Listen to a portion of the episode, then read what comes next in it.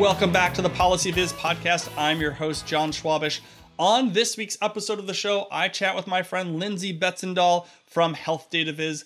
Lindsay is a Tableau Zen master, overall awesome person, and we talk about her journey into Tableau. We talk about some of the work that we've done together, and we talk about just a variety of things when it comes to data visualization. So I'm keeping the introduction really short and sweet this week. So here is my discussion with Lindsay. Hey, Lindsay, how are you? Hey, John, I'm good. Very good. Yeah? Hanging in there? Hanging in there on this, uh, well, we're recording it a lovely Monday.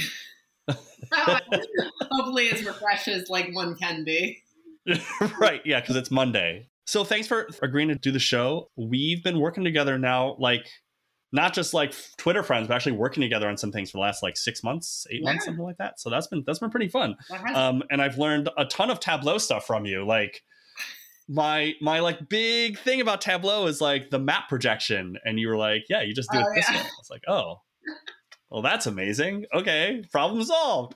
Um, so I thought maybe it would be useful for people to understand a little bit about your journey into Tableau. Um, I get a sense that a lot of people, you know, didn't start their data or data viz career like starting in Tableau, but they end up gravitating towards it, yep. you know, to it from some other way. So I was just curious, you talk a little bit about that and then and then how you ended up, you know, using it so much and becoming so good at it and writing books and blogs and then becoming a Tableau Zen master. Like it's a pretty interesting journey, I think.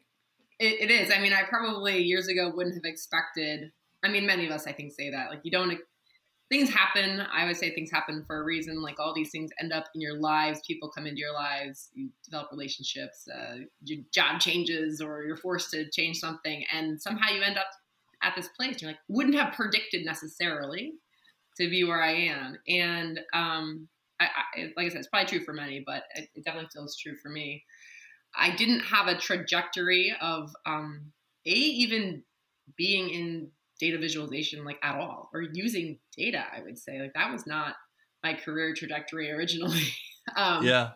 Uh, you know you you probably know but i started out uh, getting my master's degree in marriage and family therapy. So i did um, therapy with uh, youth and their families for many years. Um, actually doing in-home therapy. So i would go to people's homes i would do the hmm. therapy mm. in their living room uh, at their school uh, wherever they lived, if they were placed at their home, all kinds of things like that, and really being like right. involved, like at the lowest level of being involved in people's lives. And uh, it was a it was a tough but rewarding job. Um, so I ended up moving out of direct care after a couple years and um, moving to a company that did more of the managed care aspect of it, but still having direct linkages to doing therapy. So I did. Um, so I would more meet with kids like on hospitals and coordinate care with um, providers to try to get kids into the the right care at the right time for the right length of time, so that people mm-hmm. weren't like dwindling on hospital units when they like really needed to go to a residential facility and try to do all this like coordination of care. Um, and it was there that I kind of got into the data. Like the organization, as many do, collect a ton of data and healthcare data. Right, like there's so much of it. Like you know, you go to the the doctor the hospital, and they're collecting all kinds yeah. of information on you that they you know keep obviously records of. And so it was there that I started actually like tabulating my own information. I worked with kids who were getting stuck in the emergency room. And so I would start I started asking questions just on my own of like I wonder what the average age, like, is it a certain age of kid who ends up stuck in the emergency room or that's coming in on a Monday versus a Friday? Or mm. how long are they there? What is their outcome? Do they end up in the hospital? Do they go back home? Like, I was just curious. And so I started keeping track of all this for a couple months. And then I had no idea. I should have known, but I didn't. That the organization collected this already. Like, all of this was put into a computer. Like, I'm typing all this in anyway and saying, Right. In this day, and they came out that day. Right. They had data for like this day. I didn't know. I never looked at the reports because I was just do the work, not analyze the reports. And I'm like, oh my gosh, they have like hundreds and hundreds of reports. Yeah. Um. So I got really into just understanding and being able to like change maybe what I did based on understanding the data, like you know, being more predictive of hey I don't know, given all this criteria, this kid might be hard to move out of the ED because they're 13 and they're aggressive and the hospital won't take. I don't know. Like I was able to kind of think more than when I had the data. Mm-hmm. And so, um, yeah, I ended up slowly. I think with anyone, you start kind of in your career like making choices on. I think I want to apply for this internal position versus this one. Do I want to be a supervisor of the clinical department, or do I want to move into the quality data department, which was, you know, would obviously get more into the data. And so, like, I started making these kind of shifts um, and choices um, and relationships of people who were more on the data side of things. And um, that's how it kind of got started, where I was very interested in it. And the long story short is that once I found out what the reports looked like, Mm-hmm. um, I realized that we were not doing our best to use this data. Like we were not visualizing it well, right? And so I was on the end of I didn't even know we had data, and then when I saw it, I didn't know what to do with it because it was all like just tables. Um, so once I was in the department that I could make actual change, um, I looked to find what was out there Mm-hmm. that would help us improve. You know, I we could do so much more with it. So yeah, I found Tableau, and um, at the time, I wasn't in a position of like, hey, like let's purchase this or whatever, right? Like, you know, I was like a what was called a network manager, like, I, but I wasn't managing people. Like, I didn't have any decisions in the company per se but uh, you know, smart enough to say, well, you know, the way you get people to buy something or agree to an idea is to show value, right? So I figured Yeah. out how to download Tableau Public, the free version. While I couldn't save anything and I couldn't publish it to Tableau Public because I was using data with PHI, I figured out that I could do enough at one time and keep my computer on and keep Tableau Public open that I could you know, use our data in like make charts and make dashboards and then show them you know to some of my leadership and Yeah. show the interactive part which kind of blew their mind at the time and this is back in Hmm. like you know 2014 um they had never really seen like an interactive dashboard Yeah. particularly of their data um and so it only took about six months of kind of me showing some of these things and being very vigilant in it that um they agreed to purchase like you know a handful of licenses for wow. um, some of the folks on the data team and start you know building stuff out. Now at the time it was just like more static not static but we didn't have like Tableau server. We just had Yeah. the licenses to build some stuff show some reports show some value. And that's how i got started where i was kind of leading the charge just because i kind of came up with the idea and was passionate to make it happen and see it through It's it's like such a common story that I hear is like I was really interested and I tried some stuff out and then I showed it and I like people were like oh my goodness and then like yeah it, it's it's so interesting. So the data that they were sharing, I guess, was it just like tables in PDF format? They were just like Mhm. on some drive that nobody really looked at, but it was just like just like automatically piped out. Yeah, so there were so many reports that people would ask for, and they would just, you know, either be like daily, weekly, monthly, quarterly reports, whatever, and they would go to a folder. Um, Right. You just have one after the other, and Yeah. you know, if it was your job to like look at a certain report, you would be pretty familiar with looking at this table. Um, Yeah. the problem is like you know so so yes there'd be like one person who would really know it well and they're like oh yeah i totally find value in this and i'd be like yeah but are you sure you're not missing something like how are you look like how are you really comparing all these numbers these are huge reports Yeah. um i don't know because i was like this is terrible i wouldn't want to look at this thing But I don't know. Um, I just got really passionate about making it happen. And yeah, I think people started, you know, I, I think with anything, like if you are energetic about something, no matter what your mission or your value is, like people will feel that. And I think then believe in it, right? Like, um, so I mean, I just kept pursuing it, and uh, the leadership around me were like, "You've got a great idea." I mean, even my CEO at the time was just like, I mean, he would come to my desk, which was like rare for like the CEO necessarily to do that, but he'd like, I want you to build this like report for me, and kind of like, don't tell me Yeah. you right now, and I'm not going through the right channels, but I can do that. And You're like you're the CEO, by the way. Yeah. You know. So he's like, I can do it, but yeah, he was like, I love this so much. Like, I want to make this happen. Like, we need to like show this to our stakeholders and do more so that um, we could get it going. And people just really supported the innovative ideas and mm-hmm. made it happen. And it's pretty cool looking back because they're pretty grateful about it. Like, yeah, they've come so far. But yeah.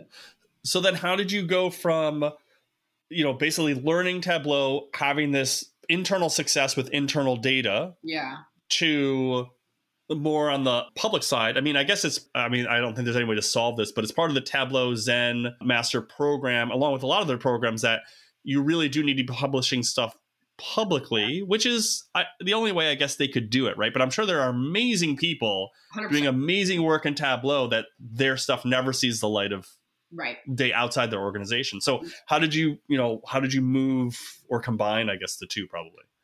Yeah, it is. You're right. It's interesting. I mean, I I sometimes feel like the biggest fraud, as I'm sure many do, when you know people internally or you know people that are just not in the community who are just fantastic wizards at this stuff, right? Um, right. Yeah. So that's sort of the the nature of the way the Zen Master program is. Is definitely like a community based recognition program, is what they call it. Um, but to to that point, um, I had been using Tableau for like approximately like four years before I ever kind of really started doing anything uh, outside of my organization.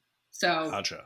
and, and part of that was I was definitely a consumer of the community in the sense that I looked on Tableau Public for ideas. I downloaded um, dashboards to learn something. You know, I checked the forums. Like I definitely reached out because I needed to grow, right? And so there are formal avenues to doing that, which I never took. I never took a formal like Tableau class. So I took mm-hmm. the informal route, which was learning from what everyone's putting out there already, the free stuff, right? right. Like the yeah. blogs people are doing, um, you know, the visit the days. I would look at the gallery and just uh, look through it. Um, and so the more I did that, the more I realized that there was this community out there. Like obviously these were real people, like yeah. they were doing this great stuff. Um, and I uh, December of I guess it was 2017. I'm going to 2018. I was on vacation in Vermont at my parents' house and had some time. And I was like, I guess I'll get on Twitter. I hear that's where people are. And I had gone to like I was like, I don't know. I've heard about this new social media thing. I had already been. the funny thing is, I had apparently already had a Twitter account for ten years and had never used it. Like, so I, I was like, wow. Early adopter, late user. totally. Like, I literally never used it. It's funny because I'm like, it's like your 10 year anniversary. I was like, huh, I don't have like a single tweet. I don't even know what Twitter is. How many characters can I use? Like, I don't even. Right. Yeah. Like, I totally don't understand. But um, so I was like, I don't even know where I heard that that's where I could find or connect to people, right? Because you kind of needed some platform to talk to the folks who are posting on Tableau Public. Their, right. Public doesn't necessarily have a you know a communication part to it. So yeah, so right. I started following some other Zen masters, some other people that I just like knew in the community, um, names that were familiar, and um, I ended up getting involved in the Makeover Monday, which is a common story. You know, it was, and for those who don't know, uh, it's just a weekly data set that you're tasked with revisualizing hypothetically better and with more um, you know data techniques of making it easier to understand. There's often like really crappy um, visualizations that they try to, yeah. do to say like this isn't really effective like do it better. And that was a way for me not just to connect but to try to learn new skills. But it really was how i figured out kind of who's who, what's going on, where to connect, where to who to reach out to, and it, uh, you know, from just being involved weekly, regularly, um, I got very passionate about the relationships and the connections and the knowledge that people had. Um, mm-hmm. And so, six less than six months later, I started my own blog um, which again was not something I anticipated. I wasn't thinking like mm, I'm going to start a blog. Like this is my goal. Like, I love writing or something. Like I don't right actually, but I was like, and it also wasn't because I thought, oh, I should write a blog because everybody else is. Like that's another.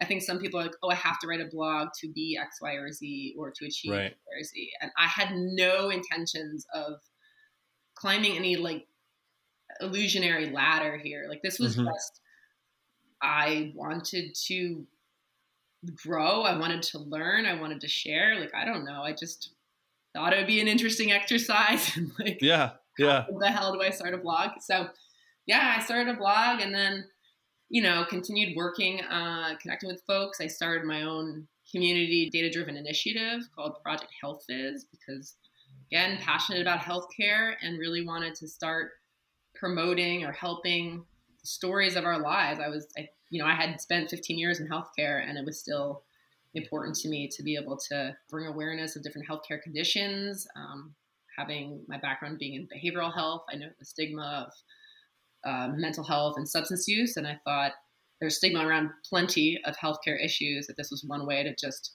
get people more involved in visualizing that sort of data versus like all the, you know, perhaps more lighthearted, fun stuff like movie rating. Right. I was like, you know, this this stuff means something, and I see a lot more of that today um, where people are visualizing very difficult topics or, or issues and social mm-hmm. social issues. Um, but even like that five six years ago, I saw a little less of that. So it's definitely like I think people are more interested now in um, making change with what they're visualizing. Right. You know. You mentioned um, earlier that you were you use this word curious that you were curious about taking the data in these tables and these PDFs and just doing a better job. And I and I wonder for someone listening to this who is maybe starting out in their data viz career or they're just learning Tableau or any tool really.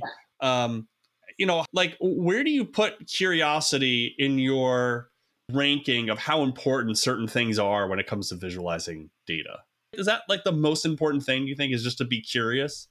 Yeah, it's a loaded question because you probably yeah, it is. It's a totally loaded question. That that's that's my goal with these podcast interviews. Just like just toss it up and let you just yeah right knock it. Yeah. Bring it easy. Um, no, 100 percent though, because you know, for one, I think you're you're most creative, right? When you're actually like curious about the work you're you're engaged with. So, um, I mean, I've certainly worked with clients that I struggle to be creative, and it's probably because I'm not interested or curious about it.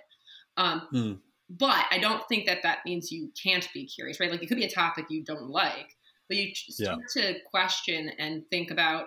Um, I mean, I have some clients where I work with stuff uh, data that I'm literally not familiar with at all. Like I have, even though it's healthcare, it's just a subset of healthcare. Sure. No, but sometimes when you don't know something, right? Like you can be certainly curious, and I think for me, it's it's being curious about uh, not just the topic, um, not just you know also like what the data is telling me or what it's not telling me. It's also being curious about how can I, right? Curious about myself, like how can I uh, visualize this? How can I make this uh, insightful? How can I, um, you know, bring change or insights, right? Like it, it's all these things about, um, you know, kind of feeding your your curiosity, which I think feeds your creativity, you know, your engagement with your clients. So yeah, it's it's it's huge. I mean, I don't think you do good work if you're not yeah really thinking through all that. So so when you're working with a client and you're having this process and you, you know, they're giving you their data or you're going out and grabbing the data, to what extent do you feel like you as the visualization or, or dashboard creator need to know the content. Like yeah. there's there's like this spectrum right? Like you need to understand obviously the data like oh this is missing and you know why is this like an outlier and all that? But like you mentioned you have some clients where like they're working that in parts of healthcare that you don't you know have familiarity with. So how far down the road as the as the data viz person you go to like understand the content? Like how and how far down that road do you go usually? Uh, sometimes pretty far. I mean yeah. um so so I work for me. I work in an organization called Health Data Viz, and obviously we're able to be very hyper focused on one sector, right, of the business world or whatever. So, as I was suggesting earlier, even within healthcare, there are plenty of things, even as someone who's only ever worked in healthcare, don't know yet, right? Right. But I couldn't imagine having any variety of business sectors that, as a consultant, to have to figure out how to do retail to finance to healthcare to social technology, whatever. I think that would be very difficult because your level of knowledge to be able to ask the right questions, um, I think would be very limited. And so for us, it's not someone saying, here's my data, right? Just visualize it. We're engaging in really deep, you know, deep conversations about challenging clients too of is this the right metric? What does this mean? Based on what this means, is it most appropriate? Like, do we need to do like a year over year, or is it like mm-hmm. trending forward? Like, some of this stuff all makes does matter based on what the metrics are, what the organization does. Like, there's just a lot of questions you wouldn't know to ask. I think, um, and it does, I think, help you better design because you're understanding how someone's really going to use it, right? Like you know the questions of asking about persona development and how these people are going to use this dashboard because you could put yourself potentially in that position and say, if I'm trying to get the answer to this question, I know which metrics I'm going to look at in which order because I understand what they are, right? And so therefore they should go here in this placement. There's just a lot of things that I think it is right. important to know as much as you can. I mean, you know, obviously yeah. limit, but um, we do a lot right. of like interviews so we can ask really detailed questions, like beyond just what is the metric definition, right? It's yeah. Tell me about how you use this report. Tell me about how you, you think through these things that you do have currently on the page. Like where do you go next? And what's your next right. question? Like from an actual user standpoint. And is that uh, is that process formalized? Like, do you have a thing that they need to fill out, or is that just in your kickoff conversation? or kickoffs conversations you you know having the data is that just like an informal like you have a conversation you then lindsay go in and play with the data and then you have another conversation to be able to ask them some questions or is there like a more formal process where you're like here's the thing we need you to fill out yeah there's a bit more formal in terms of our discovery um, and we yeah. spend a lot of time to try to do that discovery work and depending on the client we often do a, a number of interviews so large clients we might do like 20 interviews with oh, wow. who are using their data. if It's a smaller organization, a smaller project, maybe it's one or two. Um, and, and, you know, we lay out some of the the questions in advance. Sometimes it's a little more informal, trying to just understand how they use it. But it provides a ton of knowledge, both for making sure we're designing to the right person, right? But also, it really helps us get that big framework of the scope of the data and understanding it in a way that you're just not going to get if someone hands you a file and says, "All right, yeah you know, here's all the stuff, but visualize it. Here's kind of what we want it to look like, or here's we need on the page, but you're kind of tasked to really understand it. I think there's something missing if if you don't get more of those inner details. Yeah. So um, we've talked a lot about Tableau, and I'm sure you use a whole other suite of tools in and around Tableau. But I've noticed over the last few weeks or whatever, you've been uh, writing about and doing some videos on Figma. Folks where I work at Urban are, love Figma. And I was just curious if you could talk a little bit about how you've been incorporating it, what you like about it, you know, how you integrate your Figma work and then into Tableau. Yeah, so so I've been using Figma for a little over a year, um, although not as intensely until probably this year. Um, you know, I stumbled upon it more as someone recommended an alternative to making like shapes in PowerPoint. Right. But I think if that's all you're thinking that Figma is, and you're really missing out because um, the tool does a ton more. And so, as a very similar story to my um, getting Tableau at my organization in my previous job, got Figma at my organization at my current job. because again, uh, just showing value and being like, I think this will really uh, up our game too with our clients, and, and, so far that has proven to be accurate.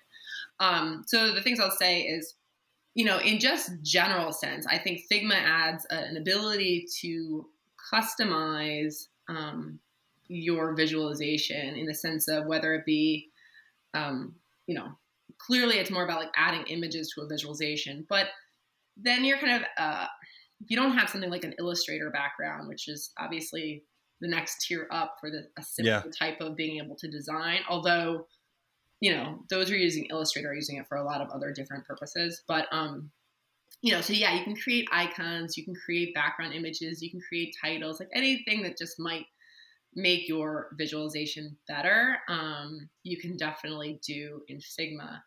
But the real, I think, value beyond just um, some of that enhancing a visualization through, you know, visual images or what have you, um, is we use it a lot for prototyping. And so I can actually create an entire dashboard in Figma without having data. So the benefit is, is when we're working with clients and particularly pretty large scale projects, um, we could spend months trying to make kind of this quote unquote low fidelity, though it ends up being pretty high fidelity because it can be pretty nice in Figma.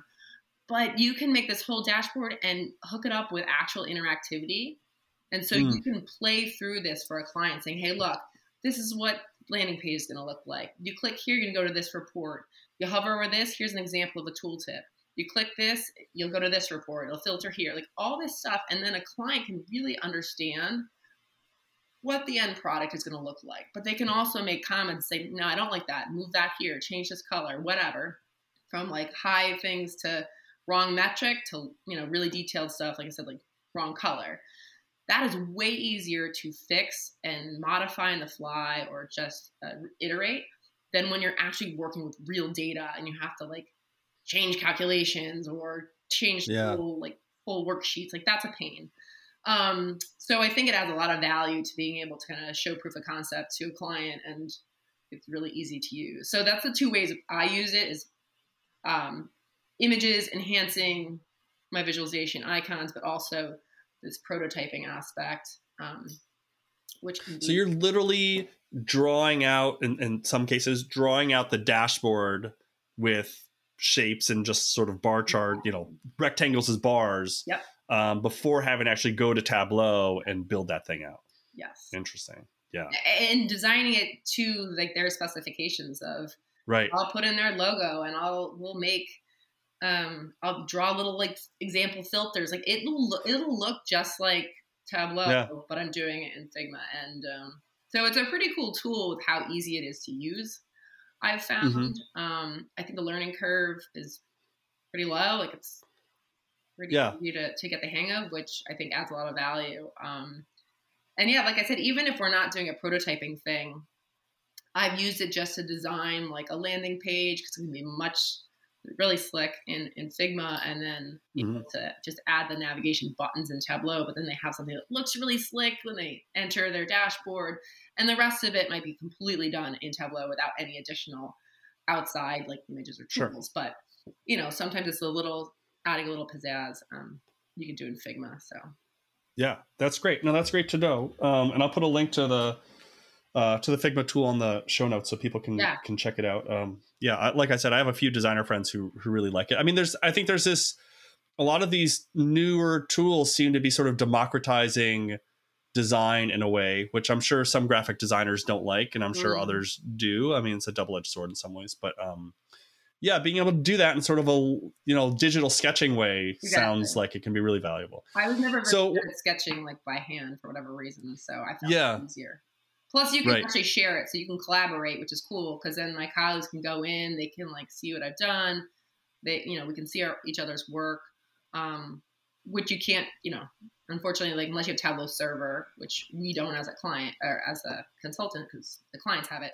I don't always right. see my colleagues' work unless they're like showing it or I'm like digging around to look at their dashboards.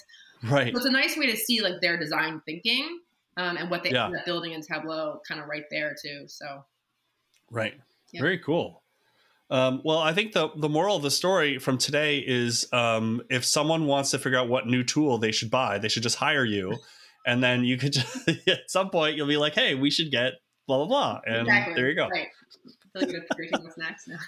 Yeah, uh, Lindsay, thanks so much. Uh, it was great chatting with you. Um, I love hearing these stories of you know just like i'm just going to do this thing better and then just like being successful at it. It's just just a great story. So thanks so much for coming on the show. It was great chatting. Yeah you're welcome john. Thanks Thanks for everyone for tuning in to this week's episode of the show. If you'd like to learn more about Lindsay's work or any of the projects that we mentioned during our discussion, head over to the show notes. You can check out all of the links. If you'd like to support the show, please share it on iTunes, Stitcher, Spotify, YouTube, or wherever you watch your podcasts. And if you'd like to be a financial supporter, please consider going over to our PayPal page or to our Patreon page so that you can help me support all the folks that help bring the show audio editing, transcription, design, promotion, all the stuff that's needed to bring the show to you. So, until next time, this has been the PolicyViz podcast. Thanks so much for listening.